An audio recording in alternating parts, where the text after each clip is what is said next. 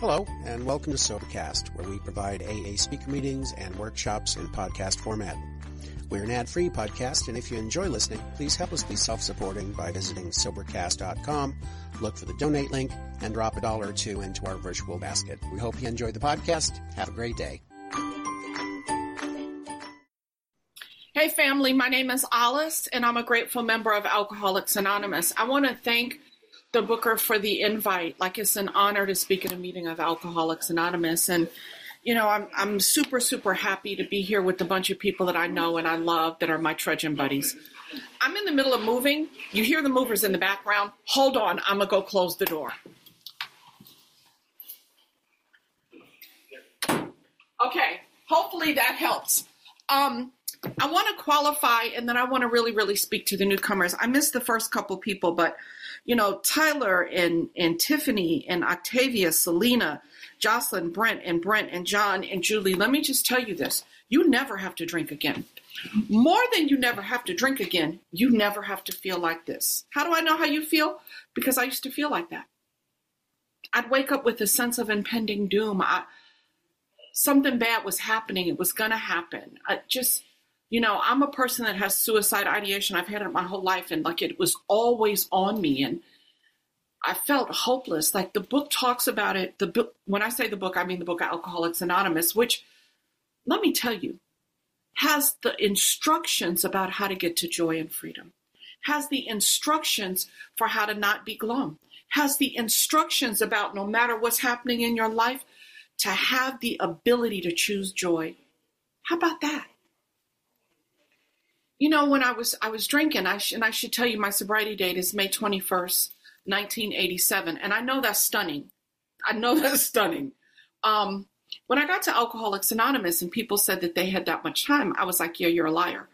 Because it was inconceivable to me that you could not drink for that long. I'm just inconceivable to me. Um, I took my first drink at four years old, and... Um, You know, I'm going to tell you things, nothing I say except my personal details and my story are original. Everything that you hear me say, I've gotten from other members of Alcoholics Anonymous. The only thing I have going for me is a good memory. So I'm going to repeat all the great things I heard. And I'm going to repeat them to you because I want you to have the keys to freedom. I want you to know what the secret is. You know, for people who drink and come back and drink and come back, and I don't have any judgment about that, right? I've got one date, and that's not me. That's the power that I believe in. And it was fear. Not all fear is bad. You know, I was on a meeting, and this woman said that um, that the people who have one date, the problem with us is that we don't understand the people who are slippers. That they really believe they can drink and come back because they keep drinking and coming back. But I just want to tell you, if there's a possibility that not everybody makes it back, aren't you playing Russian roulette? I mean, aren't you playing with your life? And I'm not just talking about um, a physical life. I'm talking about a spiritual life, an emotional life, a psychological life. Like, why be miserable when you can be joyful? So, all right, let me get to it. My sobriety date is May twenty-first, nineteen eighty-seven. I have thirty-six in, uh, years and eight months of continuous sobriety. I have not been sane all those days, but I've been sober all those days. And I want to tell you something I didn't know when I got here.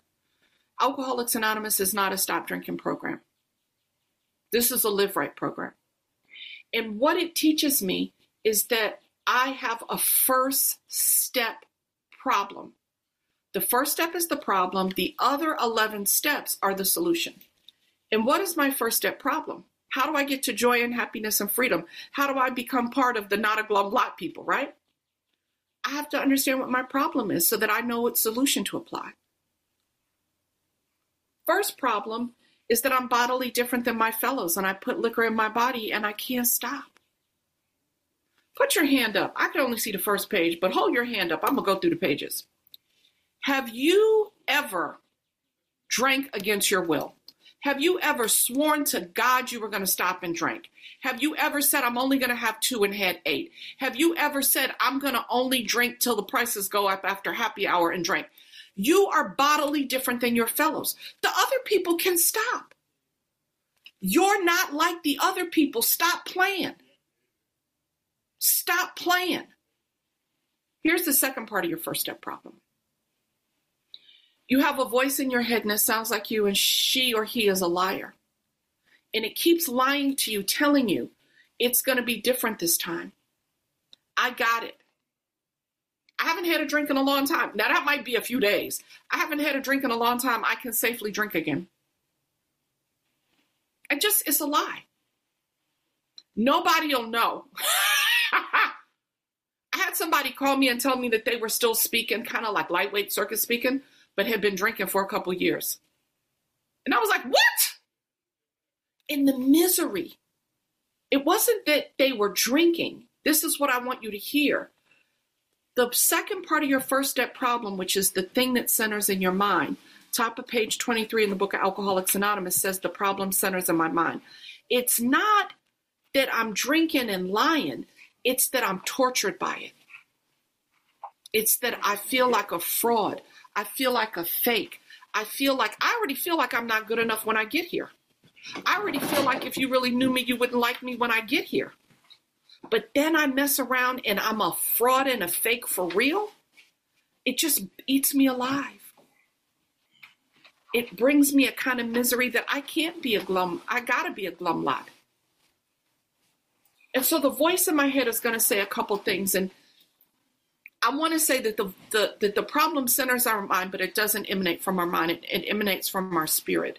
And I'm going to get to that in a second. But, but I want to tell you about the four things in the chapter more about alcoholism. That's the state of mind that precedes a relapse. Number one, I haven't had a drink in a long time. I can drink. That's a lie. You know what the book says? I love this. I'm like a man that's lost his legs. I'm not going to grow new ones.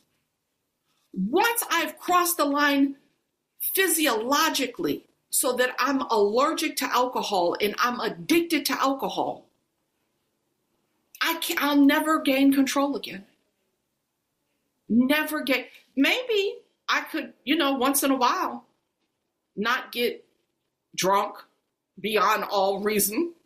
Maybe once in a while, I could not be in a blackout. Maybe once in a while, I cannot drunk call you. Maybe once in a while I cannot drunk email and text. Maybe, but probably not. And here's the real test.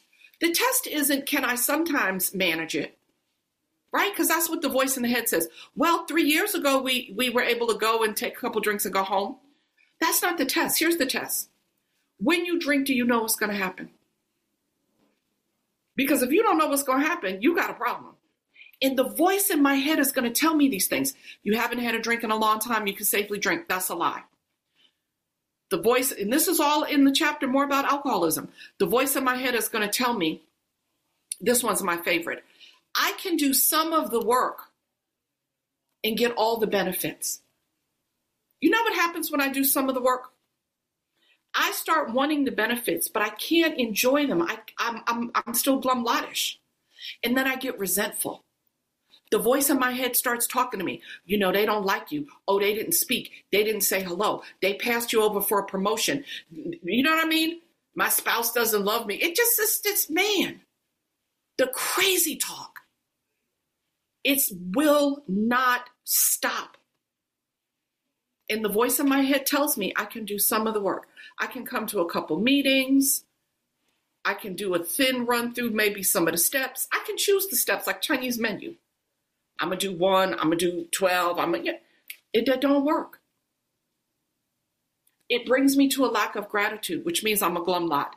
And that ultimately brings me to using something outside myself. Alcohol, Amazon boxes, drugs, sleeping with people. I mean, y'all know what you do. You know what you do. And it's that voice that leads me to do something that I know I shouldn't do, but the question really is why. And here's, I think, the answer.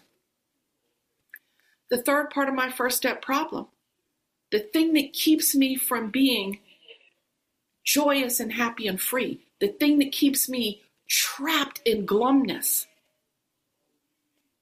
is my spiritual malady. You know, Ian, I don't know if you guys ever heard Ian. Go find Ian. Ian's amazing.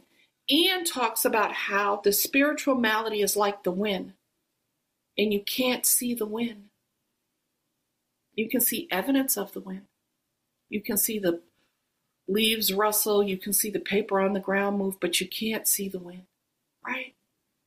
And that's how my malady is. I don't even know that I'm in the malady. But the evidence tells me, right? What's the evidence? I'm restless. No matter where I am, I want to be someplace else. I'm irritable. Everybody's on my nerves. The people in the supermarket, the people at my job, the people in traffic, the pe- everybody, the people in the meeting, the people, everybody. And I'm discontent. No matter what I have, I'm unhappy. You know, I tell myself when I get this, I'll be happy. When I get this job, when I get this weight, when I get this relationship. And then no matter what I have, I'm miserable. Then the car I just had to have is a is a is a car note. Now I'm mad about that. The job I just had to have, now I'm mad about all the responsibilities. There's not enough money. You know what I mean? I'm just discontent. And that's evidence of the malady. So the question is, how do I get out of it? If my problem, the thing that keeps me glumlottish, the thing that keeps me from happiness and joy and freedom is the spiritual malady that leads me to crazy thinking, that leads me to crazy behavior, what can I do? Well, when you read the book, the book makes it clear. The book says that the, that the malady, and it says it indirectly, but it says it, it leads us to a kind of selfishness, self-centeredness, self-righteousness. Self-righteousness is my favorite, right? I don't have a lot of self-pity, but oh, I love self-righteousness, right? Self-righteousness, self-pity, self-flagellation, like I just beat myself up, oh, I'm nothing, or you're nothing, or both. I'm better than you, but not as good as her. It, it, it, and it's all happening in my head. How do I get out of that? Because I, me personally, that's why I drink. That's why I drank. I didn't drink because I was thirsty. I drank because I was trying to wash down, wet down, ease down uh, a problem that made, made me feel like my soul was on fire. And I'm here to tell you that there's another way. There's another way. Here's the real beauty of the other way. The real beauty of the other way is that no matter what's going on externally in your life, you can still choose freedom. I know that sounds crazy. But you can still choose freedom. You know, the book refers to it. It says job, no job, relationship, no relationship, right? Health, no health, money, no money. It doesn't matter. I have come to a place. How did I get here? These are the three tricks. I'm going to give y'all five tools because this is a newcomer meeting, but I'm going to tell you the three tricks for me. You ain't going to like them, though. Unceasing, unsparing, self-evaluation. Unceasing, unsparing, self-evaluate. And I'm not talking about beating up on myself. You know, I'm in an extraordinarily difficult situation in the moment. And I have a lot of legitimate, honest, logical reason to blame someone else. And I could tell you the story and you would agree with me. I mean, it's undeniable. But it doesn't matter why I'm disturbed. It only matters why I'm disturbable. Because no matter what's happening outside of me, if I do the work as outlined in the book, I can choose joy no matter what. So I got sidetracked. Here are the three tricks. Unceasing, unsparing self-evaluation. What did I do to put myself in a position to be harmed? What did I do to cause the person to behave this way? Is there some pattern that I create in my own life that brings me pain? Unceasing. I never stop looking at myself because guess what? Looking at you don't get me free. And the truth is, I drank to avoid looking at myself because I thought that, you know, it was the boogeyman. I, I haven't forgotten. I thought that unceasing, unsparing self-evaluation would kill me. Literally, I thought I would die if I had to really look at myself. And it turns out that that's a lie. The examination pro- process doesn't tell me who I am. It tells me who I'm not. See, because I thought I was unworthy and unlovable and irredeemable and broken in a way that was just beyond repair. And none of that's true. I am perfectly imperfect. Here's the second pro tip. I have to learn in all things to turn to the power that I believe in. Now, you get to believe anything that you want to believe, right? The second step, you just got to, there's only one question in the second step, right? Do I now believe, or am I even willing to believe, right? And I just got to believe it's not, the power's not me. And I don't even know that I think I'm the power. But here, let me give you, let me give you a test. You ever not apply for a job because you know you can't get it? You didn't apply for school because you know you're not going to get in. You're arguing with somebody and you're winning the argument, but they're not there. But you can answer for them because you know what they're going to say, right? Because you think you're God. That's the crazy in my head I'm talking about. And the truth is that I get to joy. And it really is, I get to live either on a practical basis or on a spiritual basis. And on a practical basis, life lives. There are certain trials and low spots, and I can be caught up in that, or I can learn to live on a spiritual basis. And when people wrong me, I can say, well, God saved me from being angry, and please help them. But for the loving grace of a God that I don't even understand, there go I. Why am I be mad at you if you're crazy? Why am I be mad at you if you're sick? Why? What? That's ridiculous. Somebody sent me something the other day that said arguing with an alcoholic is like trying to blow out a light bulb. That's right. Why would I do that? My best bet is to see what I can learn from the situation and step right over the problem into joy that's waiting for me. So this turning to God, this prayer thing, however you think of it, however you do it, for me, it's just a conversation. God, help me. Make me useful. Get me out of my own way. Show me what it is that you want me to learn. Help me be who you would have me be. Prayer. And I'm not praying like Santa Claus, God, like, oh, God, give me. No, no, no, no, no. Because if I prayed for everything I wanted when I got here and I got all of it, I'd have gotten robbed. My life is extraordinary, whether things are going my way or not. And things right now are not going my way. And it doesn't matter. I still am joyful and happy and free. Here's the third pro tip. I need to have contemplation. The book calls it meditation, right? I need to have quiet time, ideally in the morning, when I wake up, and at night before I go to sleep, to reflect on my day. The most valuable thing I'll ever get is time. How did I use it? How did I use it? On page eighty-six in the book, there, there are ten questions. Was I resentful? Was I angry? Was I selfish? Was I dishonest? Was I kind and loving? Did I keep a secret I shouldn't have kept? And when I take that contemplation time at night and look at how I used my day. Two minutes. Thank you. I can begin to see how I live in a way that causes me the problem that I use as an excuse to drink. Yeah, I'm going to say that again. When I begin to really look at how I live my life, I can begin to see the way that I live that causes me the pain that I think justifies drinking. Here's my last thing. I got sixty seconds here. For anybody that's new, here are the five things that'll set you free. Get a sobriety date. Protect it with your life. It's the most valuable thing you'll ever have. It is the thing that makes everything else possible. Guard it, love it, protect it.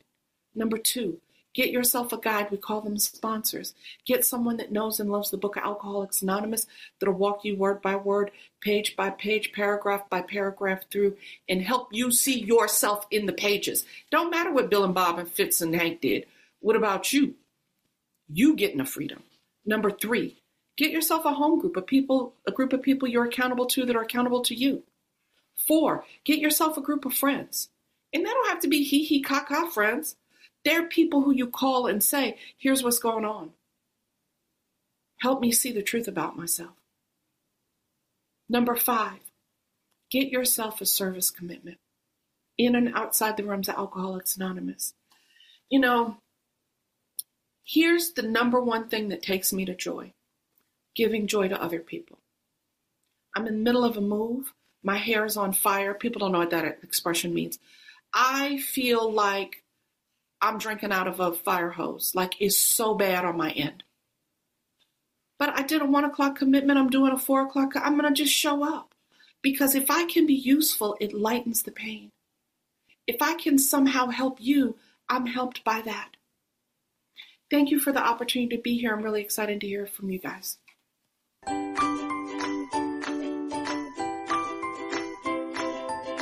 Thanks for listening. I hope you enjoyed the podcast. SoberCast is ad-free, and we'd like your help in order to keep it that way. So if you'd like to help us be self-supporting by pledging a dollar to a month, visit SoberCast dot com and look for the donate links. Thank you very much.